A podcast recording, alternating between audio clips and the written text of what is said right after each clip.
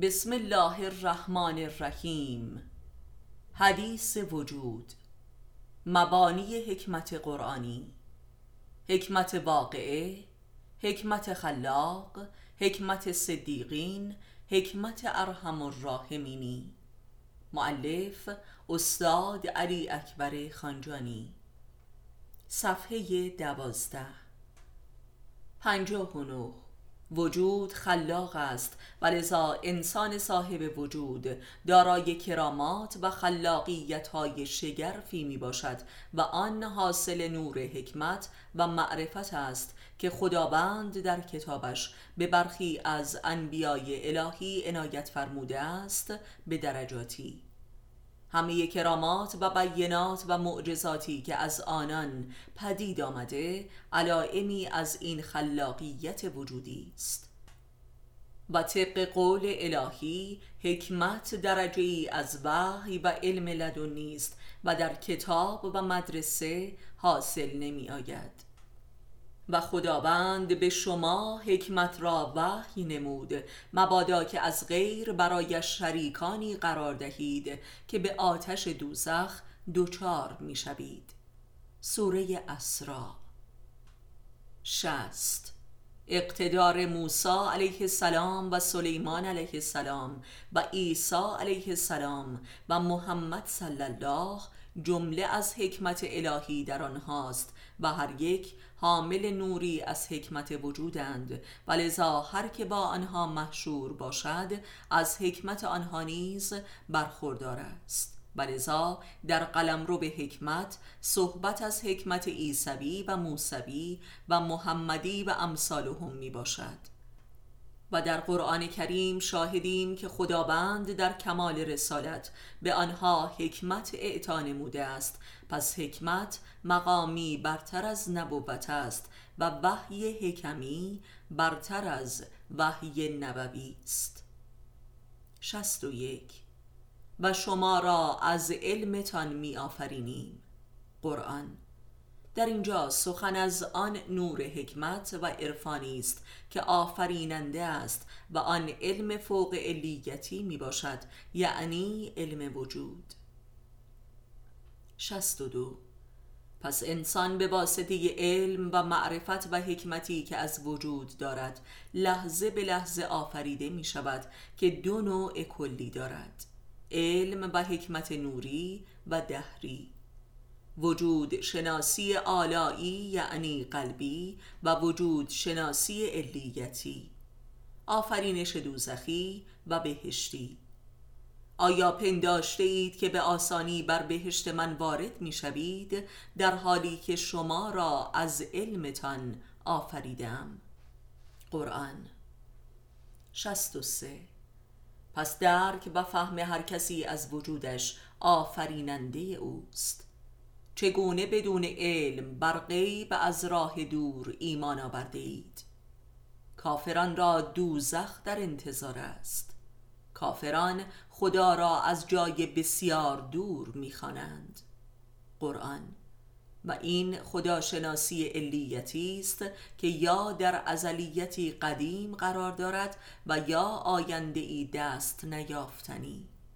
خدای علیتی و معلولیتی. و این شناخت کافرانی وجود است که منجر به آفرینش دوزخی می شود و لذا درباره اهالی جنت میفرماید و آنگاه آفرینش دیگری دارند. شست و چهار. وجود شناسی و خداشناسی علت معلولی تماما ادراکی در مکان زمان و از راه دهر و تاریخ است. و لذا این شناخت منجر به آفرینشی دور و دراز می شود که گذار از مکان و زمان و دهر است و این آفرینش ظلمانی ناری و دوزخی است. 65 ولی در سوره رحمان که سخن از خلق جدید انسان و توصیف نعمات بهشتی و آلاء الله است امر به خروج از اقتار زمین و آسمان می کند به یاری سلطان. سلطانی که یکی از آلاء الله یعنی اهل الله است. شش. خدای نزدیک یا خدای دور؟ بهشت و دوزخ نزدیک یا دور حقیقت نزدیک یا دور آخرت نزدیک و یا دور و جاودانگی نزدیک و یا دور. این دو نوع وجود و موجودیت است اکنونی یا دهری. و دو نوع آفرینش نقد و نسیه. و انسانیت نزدیک و حی و حاضر و انسانیت دور و دست نیافتنی. چگونه کافران به خدای دور و غیبی که ندیده اند ایمان آوردند. قرآن. 67 این همان تفاوت بین هستی و بایستی است. هستی همان وجود مؤمنانه و عارفانه و حی و حاضر است و خدای زنده و قیوم است و بایستی هم خدا و وجود کافرانه است که همان دهر است. 68 خدای هستی و حی و حاضر اول و آخر و گذشته و آینده ندارد بلکه حاضر و ظاهر و اسائه است که اول و آخر و ظاهر و باطنش نقد و یگانه است و این وجود نوری است. 69 پس خدای حی و حاضر و وجود نقد و جاوید حاصل تسلیم و رضا بر وضعیت موجود است و در این وضعیت است که وجود دمادم از نو می آفریند و هر دم در شعن دیگری است. آنچه که وجود را به ظلمات دهر دوچار می سازد و خدا را به ماورای آسمان تبعید می کند نفی و انکار وضع موجود است و همواره هستی را به یک امر بایستی در آینده موکول می کند هفتاد. وضع موجود در مرحله نخست برای آدمی سراسر عدمیت اوست. و درک و تصدیق این عدمیت سرآغاز وجود یافتن است. با انکار عدمیت هستی حاصل نمی شود. هفتاد و یک. آنکه لا را درک و تصدیق می کند و بر آن می ماند لا را به عرفات می رساند و ال لا می کند و این خدای حی و حاضر و وجود جاویده است. ولی آنکه لا را انکار و نفی می کند تا ابد پشت درب الا می ماند و این بایستی است که دهر و دوزخ و ظلمات است و کفر. هفتاد و دو. آنکه لا و عدمیت خود را می بیند وجود است یعنی خداست وگرنه عدم که عدم را درک نمی کند پس لا یعنی عدم زیر نظر وجود یعنی خدا است که وجود مییابد و ال لا می شود هفتاد و سه. پس عارف خلیفه خداست و خدا از چشم اوست که بر عدمیت آدم نظر نموده و هستیش میبخشد. ولی آنکه از جایگاه خلافت اللهی خروج می کند و لای خود را انکار می کند بر خدایش کافر می شود و وجود نمی یابد و دچار برزخ و ظلمات بایستی آرزوها و آرمانها می شود هفتاد و چهار. خداوند نظر بر عدمیت آدم می کند از چشم خود آدم. این خلافت در نظر است. آنکه این خلافت نظری شهودی حق را میپذیرد و منظر عدمی خود را از نظر خداوند تصدیق می کند وجود مییابد. در غیر این صورت لا را نفی می کند و از مقام صدق خارج شده و برای خودش وجودی توهمی آرمانی می سازد به یاری شیطان. یعنی عدمیت خود را لباس وجود می پوشاند و این بنیاد دروغ و کفر و انکار و جنون و شیطان زدگی و دهریت است و هستی بایستی. هستی بایستی قلم رو به دوزخ است. هفتاد و پنج. چرا در خود نظر نمی کنید که در شماست؟ قرآن. انسانی که روی به سوی خود می کند و تمامیت آنچه که هست را مد نظر قرار می دهد این نظر خداست از نگاه انسان. و این است که این سرآغاز خداشناسی است. زیرا انسان با نگاه خدا می تواند بر خود بنگرد و موجودیت باطنی خود را بنگرد. نگاه پروردگارتان به سویتان آمد. پس هر که خود را ببیند بینا می شود و هر که از خود روی برگرداند کور می ماند قرآن. هفتاد و شش. فقط آنان که دارای نگاه الهی شده اند می توانند عدمیت خود را دریابند و تصدیق نموده و طلب وجود کنند و وجود یابند.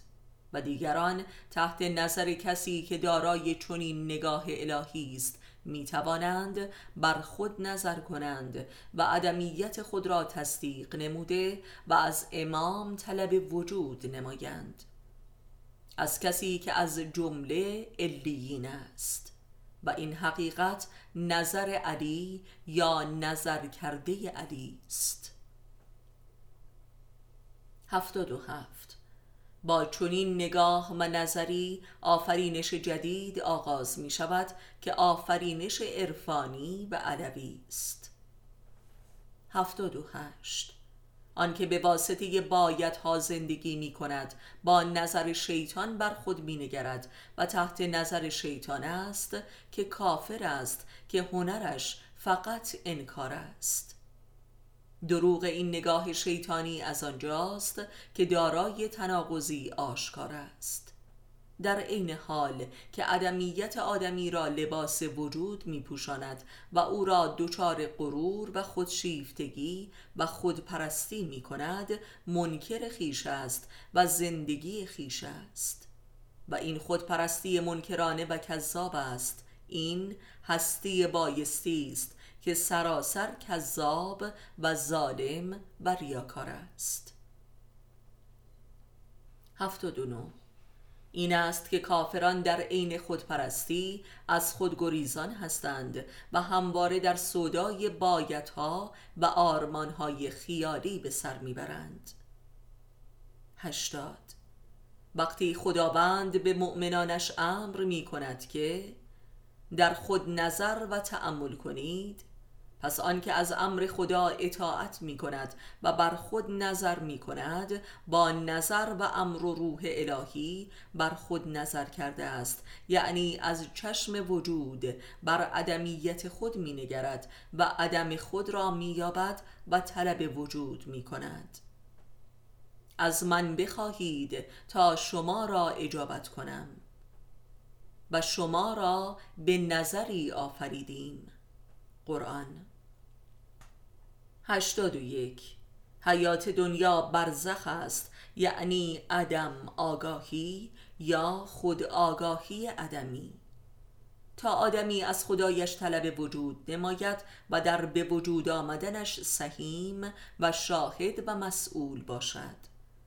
شما را بر آفرینشتان شاهد گرفته این قرآن ولی اکثر آدم ها این عدمیت را به یاری شیطان لباس وجود می پوشانند تا طلب وجود نکنند و این اساس کفر و کذب و شیطان زدگی و دوزخ است.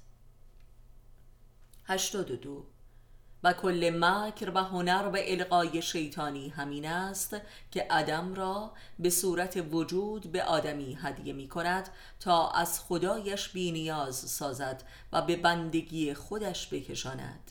زیرا این وجود اهدایی شیطان به آدمی در حقیقت عدم است و چنین آدمی یک موجود مالی خولیایی و واژگونه است که در افسون و تلسم شیطان اسیر است و بر وعده های شیطانی زیست می کند ماهیت و عملکرد عدمی که احساس وجود می کند و فکر می کند که وجود دارد چگونه است؟ مثل اکثر مردمان. نیازمندان و دریوزگان و قحطی زدگان مدعی و متکبر و ریاکار که احساس خدایی و ایثارگری دارند و یک سخن و رفتار صادقانه ندارند و همه چیزشان دروغ و ریا و مکر و جنون و مالی خوریاست که برای نیازشان ناز می کنند و به وقت مطالبه و درخواست و خواهش احساس ایثار و عشق دارند. و همه مفاهیم و افکار و کلامشان دارای معنایی معکوس است زیرا عدم را وجود انگاشتند. و این اساس ظلم است و ظلمت.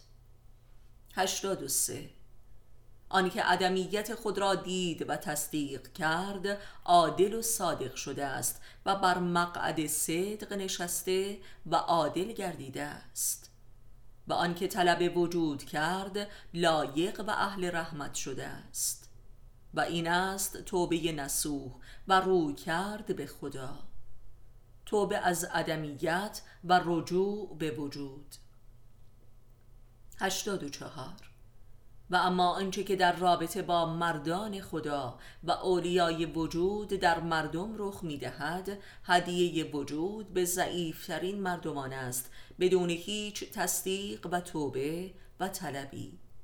و به ناگاه نابوده ترین و بی اراده ترین و مفلوک ترین افراد به احساس وجودی خارق العاده و معجزه آسا می رسند ولی متاسفانه اکثرشان حق وجود را ادا نمی کنند و از سرچشمه وجود تشکر و اطاعت نمی کنند و بلکه خود در قبال ولی خود مدعی وجود می شوند و لذا پس از مدتی آن را از دست می دهند و باز دوباره دچار قحطی وجود و عدمیت می شوند در قبال اولیای وجود یکی سلمان فارسی می شود و دیگری ابن ملجم می گردد و خسم وجود. 85 آنکه وجودی یافت و از منشأ وجودش تشکر و اطاعت خالصانه نکرد وجودش را به شیطان می فروشد و خلیفه شیطان می گردد 86 حیات دنیا حیات و هستی آریعی امانی خدا به انسان است. از صورت و سیرت و روح و اسمایی که به آدم بخشیده است تا به واسطهش عدمیت خود را درک نموده و طالب وجود گردد. به همین دلیل ما از هر صفتی درک می کنیم که صاحب آن صفت نیستیم. زیرا همه اسماء الله اسمای صفات اوست و ما به واسطه جمیع اسما و صفاتش تمامیت عدمیت خود را درک می کنیم تا کل وجودش را طلب کنیم. 87 دعوت کن مردمان را به راه پروردگارت با حکمت و موعظه حسنه و جدال حسنه. به درستی که پروردگار داناتر است به کسی که از راهش گم گردیده و آنکه هدایت یافته است. سوره نحل. در این آیه با همه ارکان و راه و روش هدایت و وجود شناسی و وجود یابی روبرو هستیم یعنی حکمت، عرفان و دیالکتیک. به آنان موعظه کن از جایگاه نفسشان با بیانی بلیغ و رسا سوره نسا که در اینجا راز بعض الهی آشکار می شود که همان سخنان عرفانی از منشأ معرفت نفس و علم النفس است. و جدل حسنه هم جز منطق جدلی یعنی رابطه دیالکتیکی ارزش ها و توحید ازداد نیست. حکمت همان نور وجود است و معرفت نفس هم راه وجود است و دیالکتیک و منطق وحدت وجود هم منطق و روش شناسی وجود و طی طریق الله در نفس است. راه یعنی معرفت نفس روش یعنی دیالکتیک وحدت وجود و روشنایی راه یعنی حکمت. 88 چگونه کسی که رابطه جادویی و توحیدی وجود و عدم را درک نمی کند می تواند از جدال توحیدی این دو قطب وجود در آدمی راهی به سوی نور وجود بجوید و از این تناقض لامتناهی برهد. دیالکتیک علم رابطه متقابل وجود و عدم در نفس ناطقی بشر است و لذا مغز منطق ناطقی انسان است و یک فلسفه نیست. بلکه کل منطق معرفت نفس است و بدون شناخت آن نمی‌توان جدالهای بیپایان نفس را بین وجود و عدم دریافت و از میانه اش ره پیمود به سوی نور و حکمت ازلی. 89 آنچه که آدمی را از تناقض دیالکتیکی وجود عدم در نفس و روانش به سوی ذات حق راه می نماید حکمت توحیدی است. و بدون حکمت توحیدی آدمی در این تناقض بیپایان و جانکاه مستحلک و پوچ می گردد جدل حسنه در کلام خدا همان وحدت ازداده است. زدیت ارزش ها همان جدل است و حسن بودنش سر وحدت بین آنهاست که توحید حق است. ایراد دیالکتیک فلسفه غرب فقدان حکمت توحیدی است. نبد جدل حسنه یا جدل توحیدی شاید قرآنی ترین نام برای دیالکتیک عرفانی باشد که نبرد خونین وجود و عدم را در نفس آدمی به سوی هستی و حیات مطلق و یگانی حق راه می نماید. جدل توحیدی منطق عرفان نفس است و بدون شناخت چنین علمی معرفت نفس ممکن نیست 91 شیخ احمد اسایی در نقدش بر ملا صدرا جدل حسنه در قرآن را مترادف فلسفه خواند. در عین حال که فلسفه را ذاتا الهادی و گمراه کننده می‌دانست و این نیز تناقضی دیگر در مواضع حکیمانی شیخ است جدل حسنه فلسفه نیست بلکه دیالکتیک است که روش مباحثات فلسفی است. این روش دارای حقی در عرفان نفس بشر است ولی این روش در فلسفه غربی فاقد نور راه است و لذا قایتی جز نیهیلیزم نداشته است. 92 برخی از فلاسفه بزرگ غربی بر این ادعا بودند که دیالکتیک به خودی خود راه گشا و هدایت بخش به سوی حقیقت است. و این درست نیست زیرا دیالکتیک بدون نور حکمت توحیدی در خودش میپیچد و به پوچی و نیهیلیزم می انجامد همانطور که رسیده است. 93 شیخ احمد احسایی حکمت و موعظه و جدل حسنه را سراح و روش متفاوت از امر دعوت و هدایت تلقی کرده است که این درست نیست.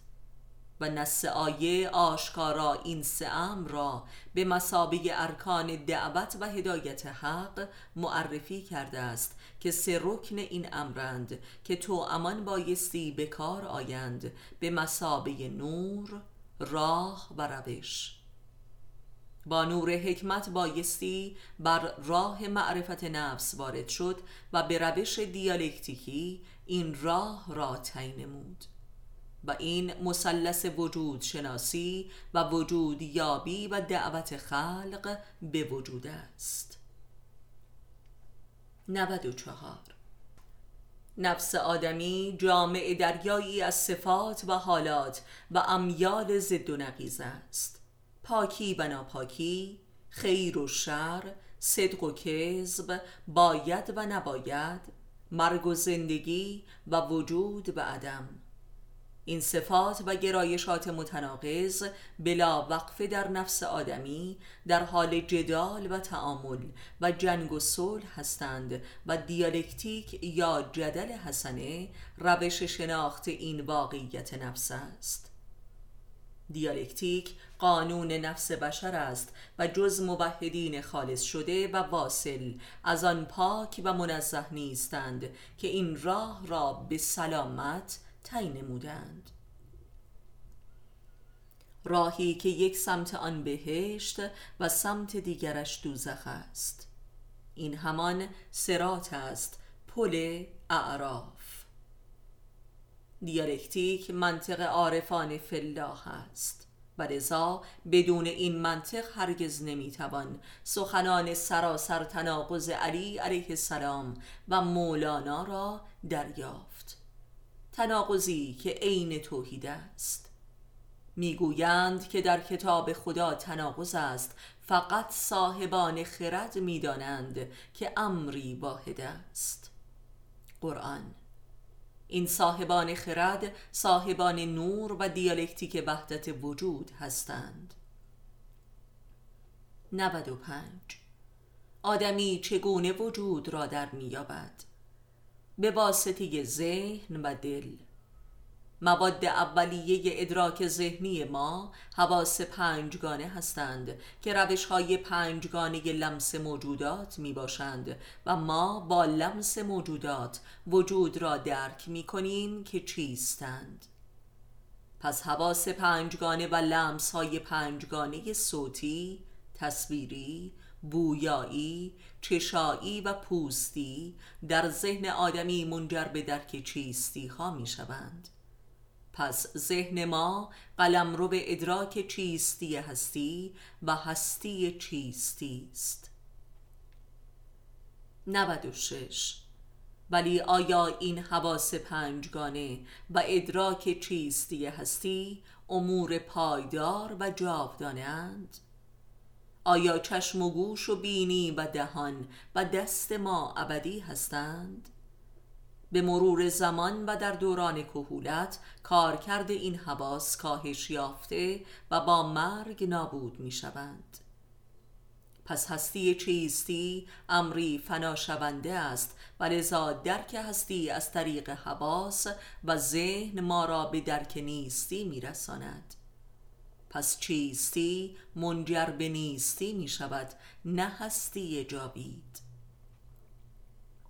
97 ولی ادراک قلبی که بدون واسطه حواس پنجگانه و ذهن است می‌تواند حسی از هستی داشته باشد اگر بتواند برای لحظاتی دل را از دخالت و شرک حواس و ذهن مسون و منزه دارد.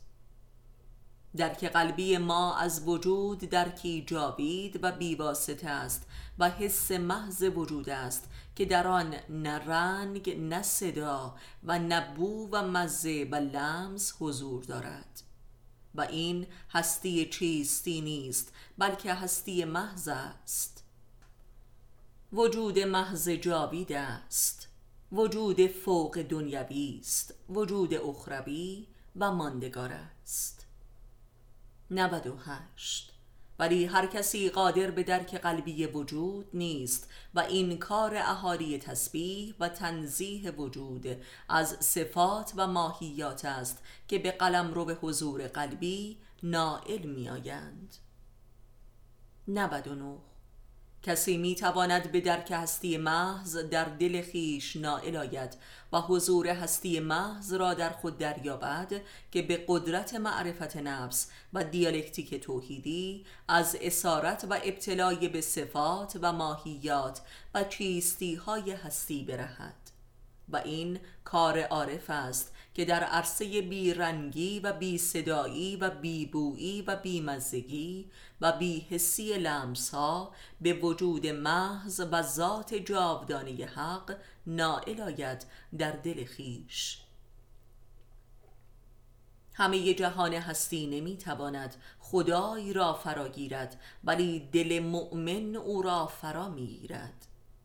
رسول خاتم صلی الله و او عین وجود محض احدی سمدی است که در قلم رو به دل کسانی درک می شود که او را از هر صفت و چیستی منزه و تسبیح کنند. و این تسبیح و تنزیه هستی از چیستی است و تفکیک وجود از ماهیت و یا تطهیر هستی از نیستی. و این به قدرت نور حکمت و معرفت نفس و جدل حسنه است. صد. به قدرت منطق دیالکتیکی و نور حکمت توحیدی می‌توان نفس و دل را از تصرف و ابتلای ماهیات و صفات رهانید. زیرا جهان ازداد جهان صفات و ماهیات است که به پستی و نیستی می انجامد این همان تسکیه نفس از دنیاست. و بدین گونه دل آدمی از احاطه بود نبود که قلم رو به دیالکتیک است منزه می شود و وجود محض از فراسوی بود و نبود رخ می نماید و شهود می شود. و آنچه شهود می شود که جمال هستی اعلای پروردگار است جمال انسان محض است که از چیستی دنیا منزه گردیده است. 101 و عجبا آنچه که به عنوان جمال وجود محض شهود می شود جمال جمیل و جامع اعضای حواس پنجگانه است که در سر و صورت آدمی متمرکز و متحد شده است. چشم و گوش و بینی و دهان و چهره که بستر گرد همایی حواس است.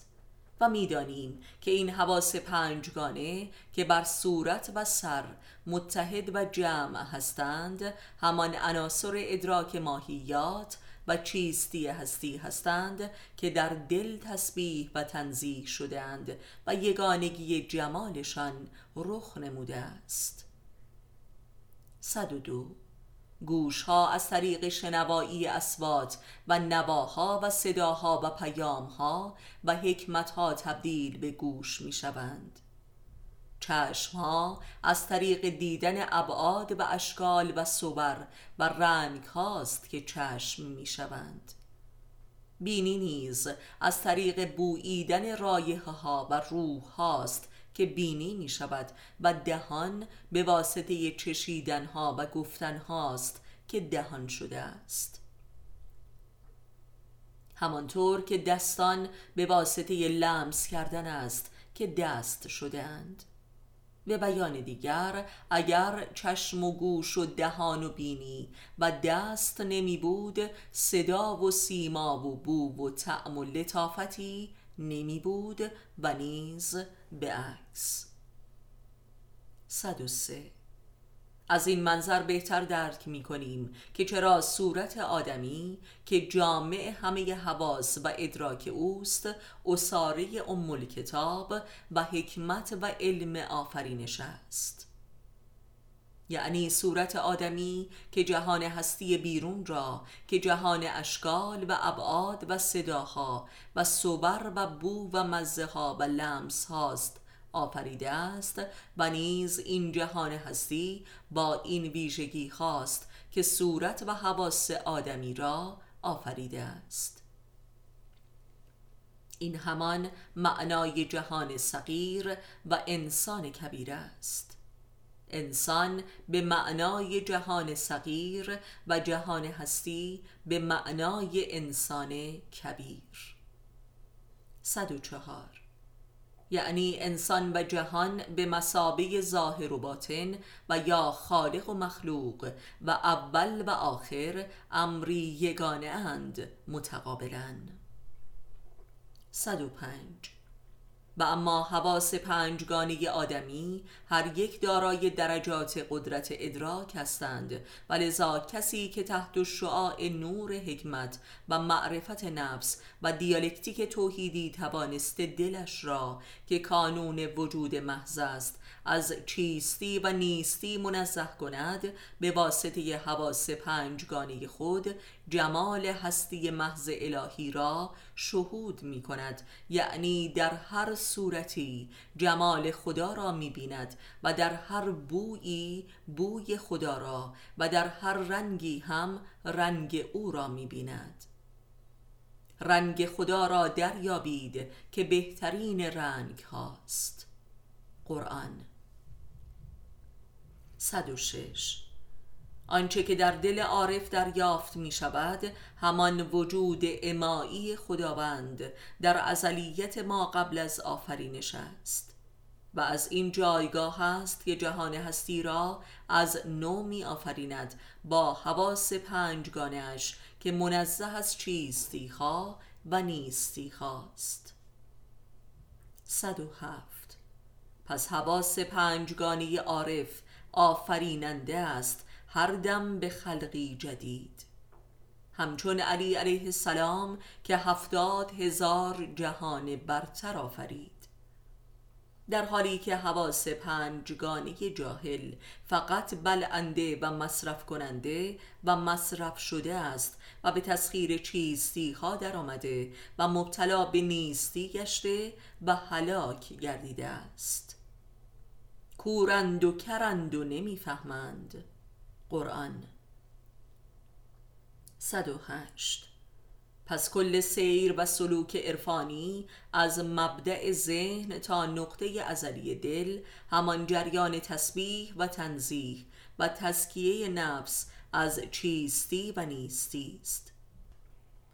و این همان سرات الله است که خداوند بر آن در انتظار انسان است.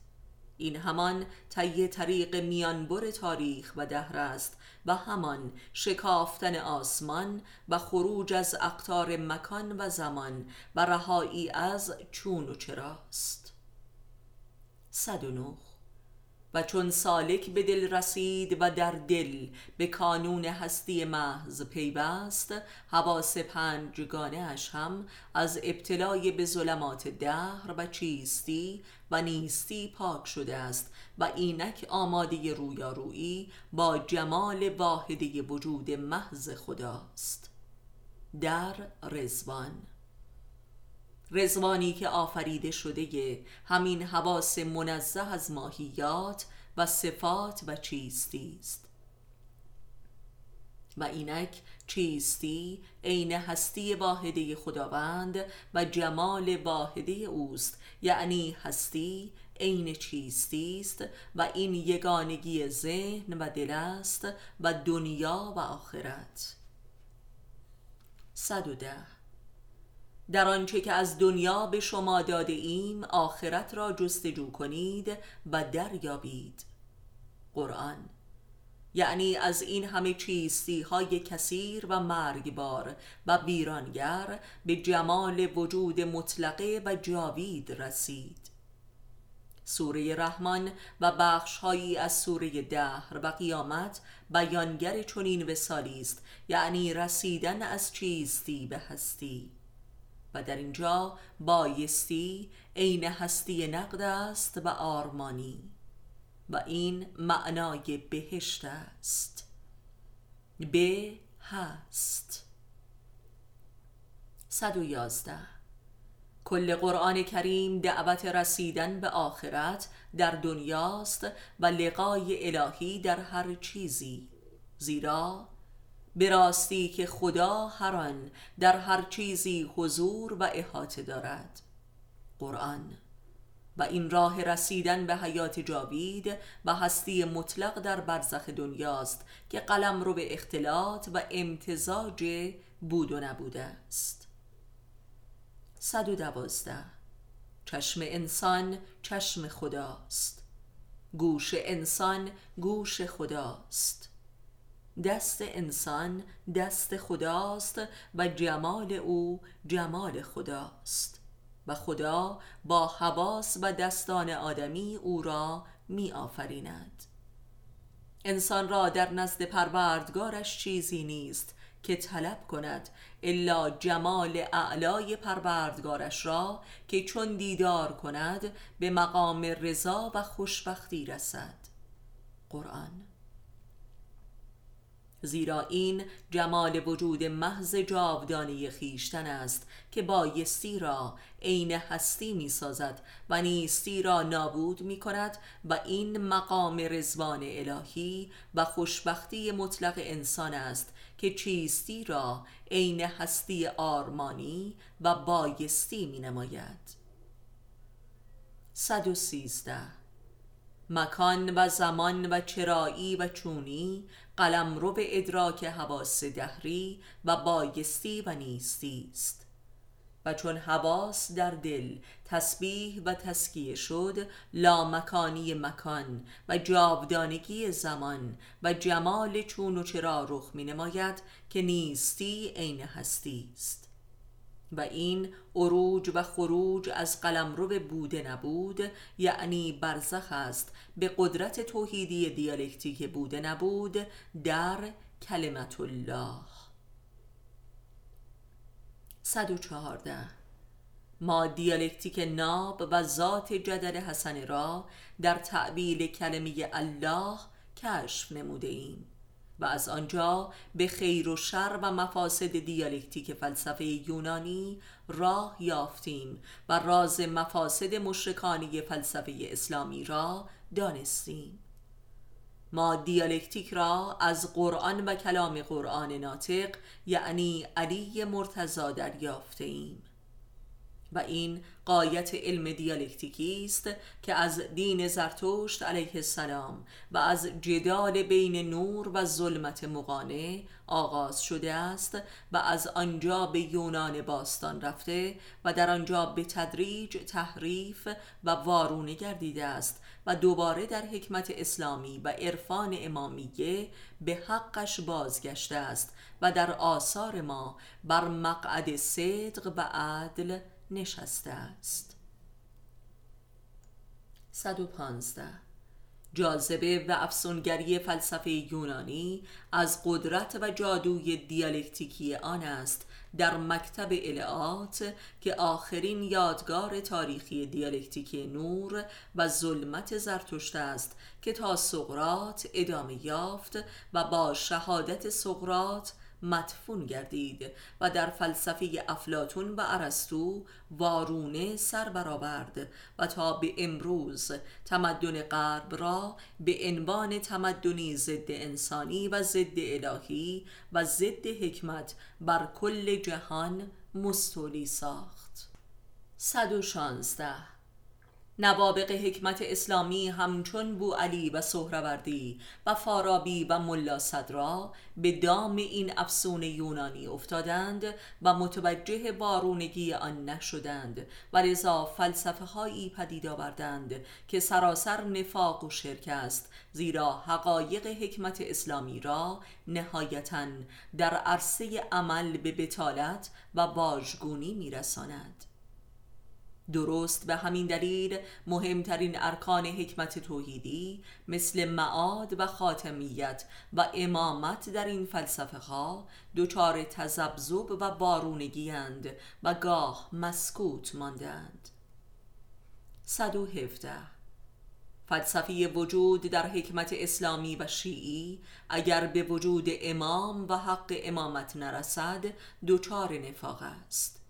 و این نفاق را در همه این نوابق بزرگ حکمت اسلامی شاهدیم که چگونه وقتی به ظهور وجود حق می‌رسند یا ساکت می‌شوند و یا دچار اصطلاحاتی مقشوش و مشبش میگردند که خودشان هم در آن سرگشته میمانند. مثل اصطلاح نورالانوار وجود محض رکن رابع استقوس و هورالقلیا و امثالهم که به مسابه قایت فلسفی آنهاست و ظلماتی است که خودشان هم در آن حیران ماندند چرا که حق وجود امام را عنوان ظهور وجود محض درک نکرده و یا شاید هم از ابرازش حراس داشتند. به هر حال هر حراس اقلانی و عرفانی ناشی از تردید و تذبذب است. آنچه که بر حراس عارف فائق می آید و او را پهلوان جهان می سازد یقین است و امام نور الیقین است. نور وجود. 118 امام مظهر وجود محض حق است و دجال هم مظهر ماهیات می باشد و آخر زمان عرصه تقابل این دو و پیروانشان است. 119 آنچه که هست همان است که باید باشد و مظهر وجود حق و هستی آرمانی می باشد. باور و یقین به این حقیقت است که روان آدمی را از ظلمات دهر و تناقضات جانکاه دیالکتیک ماهیات میرهاند و بلکه این جدال و ازداد لامتناهی را حسنه و صالح می‌سازد به قدرت نور حکمت و معرفت نفس و جدل حسنه دیالکتیکی. 120 اصلا تفکر ذاتا دیالکتیکی است زیرا سراسر قلمرو به تناقضات حوادث و ارزش هاست حال کسی که علم دیالکتیکی توحیدی را نمی‌داند هر فکری را که آغاز می کند دچار بتالت و سرگشتگی و پوچی شده و رهایش می کند و به تدریج از تفکر فاصله گرفته و به جای فکر کردن به خیال پردازی و توهمات دچار می شود و اراده و نفس ناطقش به واسطه اشباه و توهمات تسخیر شده و نهایتا به اسارت اجنه و شیاطین در می آید.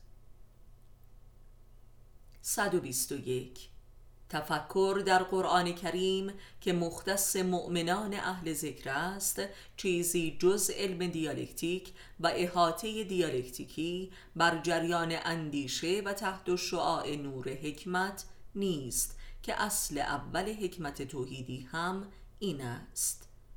هرچه که هست همان است که باید باشد و مظهر وجود حق و هستی آرمانی است و عین صدق و عدل و رحمت است. تحت شعاع این حکمت است که می‌توان بر دیالکتیک اندیشه علم و اشراف یافت و آن را رهبری نمود.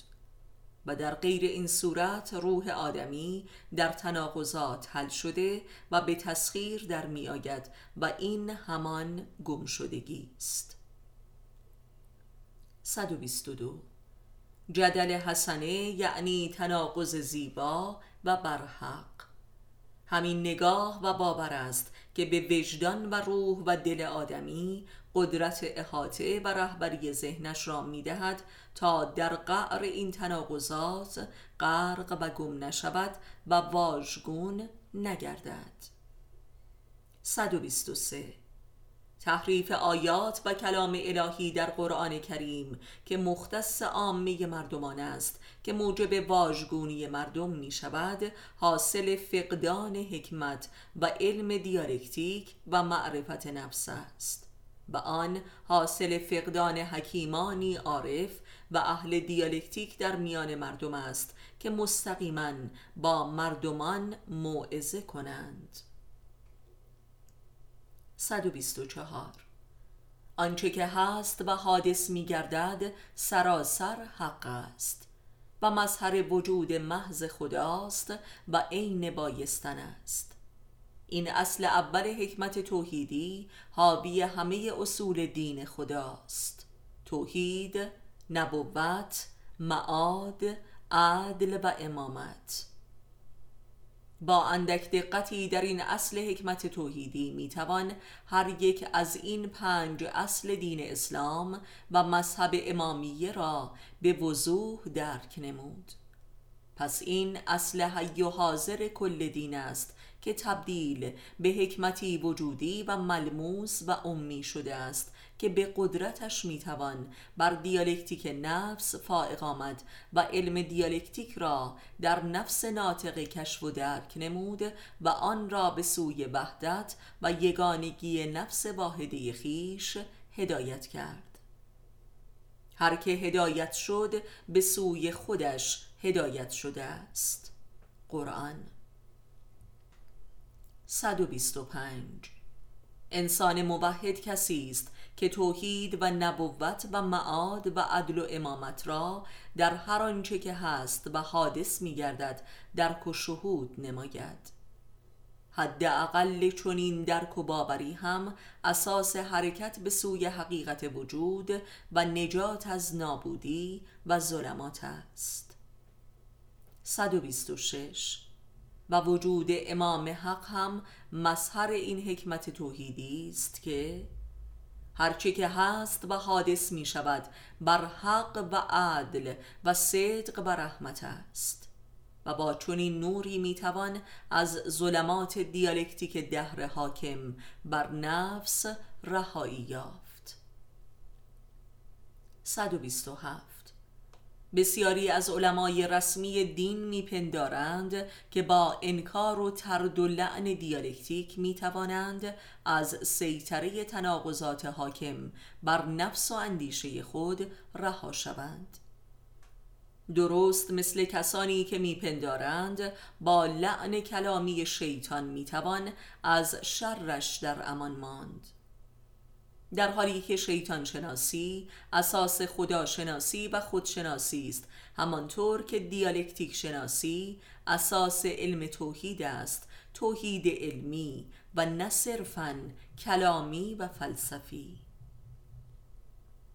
128 اتفاقا کل هنر شیطان در آدمی این است که از طریق واژگون سازی مفاهیم و ارزشهای متضاد آنها را در ذهن انسان مساوی و برابر سازد و بدین گونه خیر و شر را همسان نماید و تقوا و نظارت انسان بر نفس را نابود کند. به همین دلیل است که بدون چنین حکمت و علم و عرفانی به آسانی مکتب و شعائر عرفانی و وحدت وجودی تبدیل به دجالیت و شیطنت محض می شود از طریق برابرسازی ازداد برابری زن و مرد برابری کفر و ایمان برابری پاکی و ناپاکی. 129 آیا پنداشتی کور و بینا برابر است؟ دانا و نادان برابر است؟ مرده و زنده برابر است؟ این مسائل مکرر قرآنی ما را به تفکری ذاتی درباره اصل تفکر و تشخیص و شعورمان وامی دارد که آیا براستی منظور از کور و بینا و دانا و نادان و مرده و زنده چیست؟ مگر کسی پنداشته که اینها برابرند؟ آیا وجود و عدم برابر است؟ صد و سی. آری. این سوالات به ظاهر کودکانه و مشکوک خدا از مردمان بیانگر بنیادی ترین مسائل هدایت و زلالت انسان است زیرا عامه بشری این امور متضاد را یکسان می‌داند زیرا اصلا نمی‌داند که بینایی و علم و حیات و وجود چیست. یعنی کوری را بینایی می‌داند و جهلش را علم و روزمرگی را زندگی و عدمیت خود را وجود میپندارد و کفر و زلالتش را هم ایمان و هدایت می‌خواند. کافران در هدایت خود شکی ندارند. قرآن پس باید گفت که کوران در بینا بودن خود تردیدی ندارند و مردگان هم خود را زنده میپندارند. 131 با طرح این مسائل قرآنی در حقیقت خداوند نور فرقان و قرآنش را بر دل اهل ایمان می افکند تا فرق و تضاد بین بود و نبود را دریابد و مرگ و زندگی یعنی خداوند علم دیالکتیک را تعلیم می دهد که همان علم فرقان و میزان است. 132 چه بسا بینایی کور است و زنده ای مرده است و موجودی معدوم است. دیالکتیک قرآنی این گونه است که اشد دیالکتیک است که دیالکتیک یونانی در قبالش بس کودکانه و تصنعی می باشد 133 دیالکتیک در لغت یونانی به معنای گفتگو و جدال دوستانه است یعنی جدل حسنه به قول قرآن. گفتگوی بین مرگ و زندگی و بود و نبود و خدا و خلق. 134 خدای را سپاس که بالاخره مترادف کامل دیالکتیک را در کتابش یافتیم. جدل حسنه. گفتگوی دوستانه مؤمنان با کافران و عارفان با جاهلان. این همان سنت سقراطی در تاریخ است که به خاطرش محکوم و مقتول گردید. امامان ما و رسول خاتم نیز با مردم جاهل و دشمنان خود به همین روش گفتگو می کردند پس مپندار که دیالکتیک به معنای مباحثات پیچیده فلسفی با اصطلاحات ظلمانی و سر به مهر است. با مردم از جایگاه نفس خودشان به نیکی مباحثه و موعظه کن. قرآن یعنی دیالکتیک عرفانی و امی و این همان مکتب کلامی و منطقی ما در مجموعه آثارمان است.